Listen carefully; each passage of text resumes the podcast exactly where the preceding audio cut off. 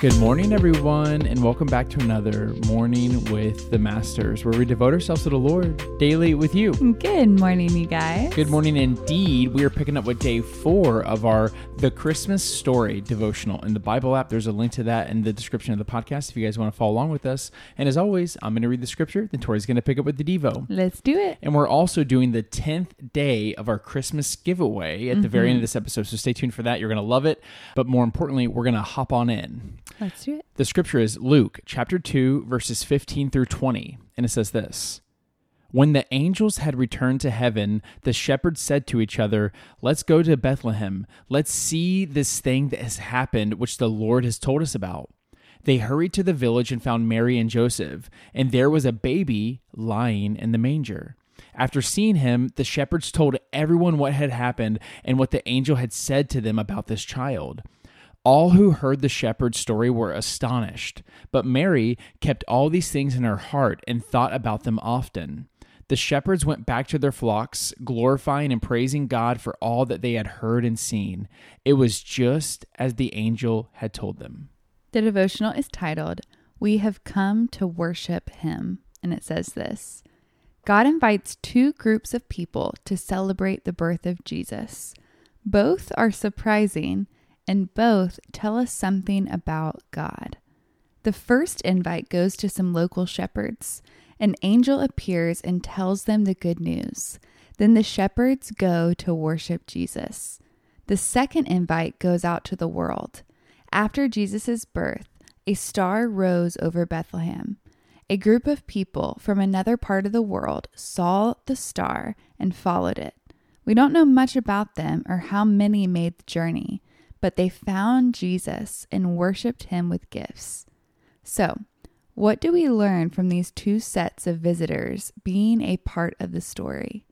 Among other things, it shows us how Jesus brings all kinds of people together. The shepherds were similar to Mary and Joseph. They were all ordinary people from a small village, making ends meet with low income jobs. But the foreign visitors couldn't have been more different. They were from another country and likely had different beliefs. They also seemed to have had wealth and influence, which Mary and Joseph lacked. We know that differences can divide people. We've all seen it, both in our personal relationships and in the lives of others. But the Christmas story creates connection for all people. God wants to include everyone in his family.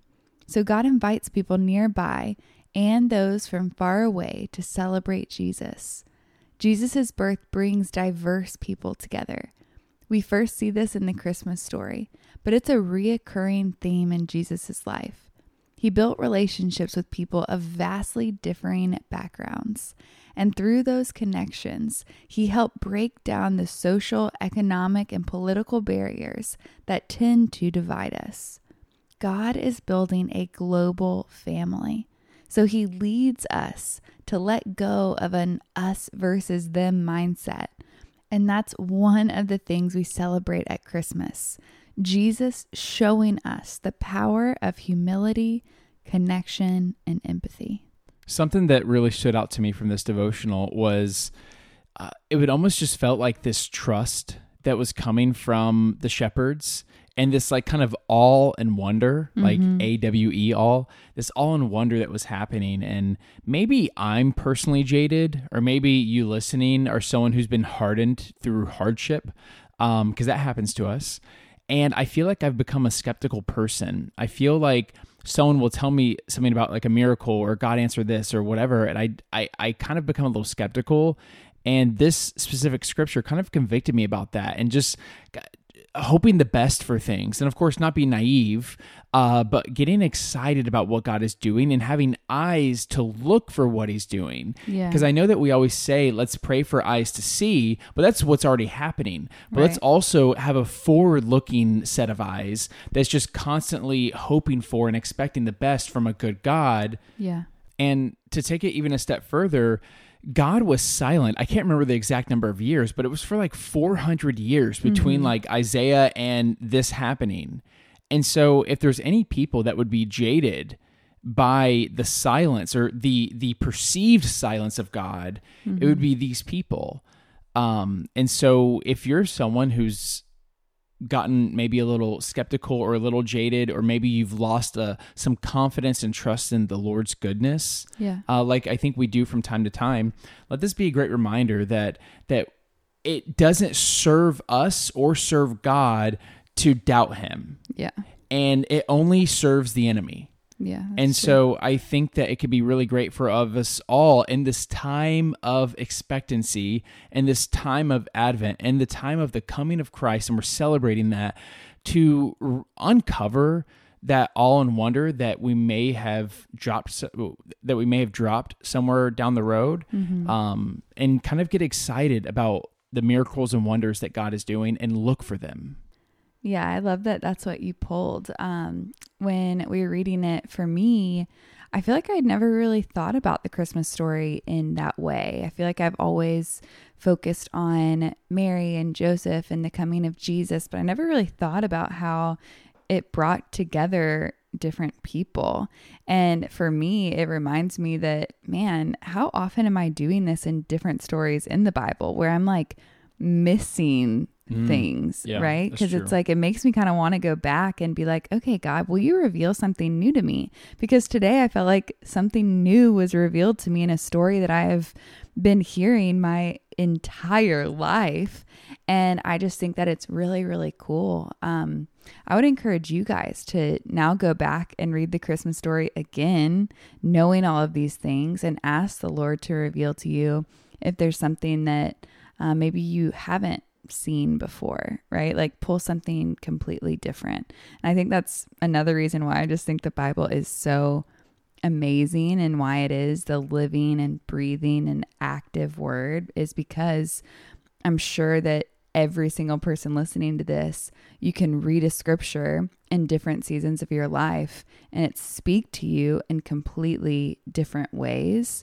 Um, and so for me today, that was that was what it was, and I think it's amazing, especially when it comes to Christmas time and talking to your families and this time of you know you might be in new environments or different environments and and knowing that the christmas story like was bringing everyone together and that's exactly what christmas is still doing it's bringing everyone together Amen to that. yeah You ready to pray send out? I am. Dear Heavenly Father, Lord, we thank you. We thank you for sending your son, Jesus. God, this story is so um, incredible. It's such good news, Lord, and how amazing that we have your word, that we have the Bible to look to, and that you reveal new things to us every single day as we read it. God, I pray as we um, celebrate Christmas in these next few days, God, that um, you'll remind us the true meaning behind it, that we are a part of your family, Lord, and that we get to celebrate that. God, we just pray that you would continue to open our eyes to the things that you have done, that you are doing, and that you will be doing in the future. We love you. And we pray this in Jesus' name. Amen. Amen, God. Amen, God. Amen, y'all. Well, now's that perfect time to break out the worship music, break out the journal, and continue pressing to the Lord. And it's also that perfect time for us to announce the winner of our 10th day Christmas giveaway. Yes. Which uh, is kind of fun because the gift is five books that changed our life. Very Our exciting. lives. And for the first time of this giveaway, we actually have a guy winner. Shout out. So all the girls are like, oh, but you can be excited for him because it's the first guy winner. There you go. Drum roll, please. Caleb Klein. Caleb Klein.